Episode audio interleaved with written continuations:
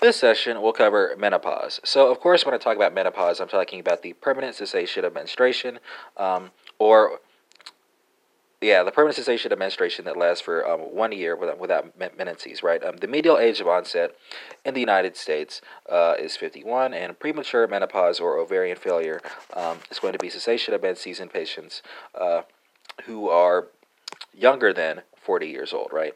Uh, so our discussion here is going to be to, going to be divided into five separate areas. First, I'll talk about the symptoms. Then I'll talk about the patient exam expectations. Uh, third, I'll talk about your differential diagnosis. Fourth, I'll talk about your actual diagnosis. And finally, I will discuss treatment options. So, what are the symptoms of menopause? Um, of course, it's, of course, going to be uh, vasomotor instability, hot flashes, nocturnal awakening, mood changes, and symptoms of urogenital atrophy. Uh, urogenital atrophy can lead to um, dyspareunia, urinary frequency, and increased um, incidence of vaginal infections as well as dysuria. Uh, for your patient exam expectations, uh, you want to expect to see decreased breast size, uh, vaginal dryness, as well as genital tract atrophy. Your differential um, should entail distinguishing away premature ovarian failure, um, various infections such as TB, as well as um, another sort of underlying uh, malignancy.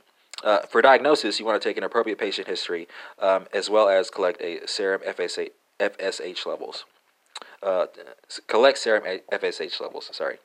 And finally, for treatment. Uh, so, non hormonal treatment uh, of the symptoms of menopause is typically preferred. Here, you want to keep in mind four things. First, you want to treat osteoporosis. Second, uh, treat vaginal symptoms, um, intravaginal estrogen. Um, uh, uh, can be used in low doses as well as moisturizer, moisturizers and lubricants. Third, you want to treat um, vasomotor instability.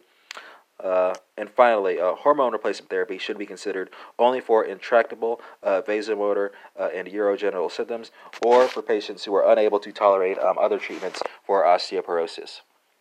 And that concludes uh, this short session uh, on menopause.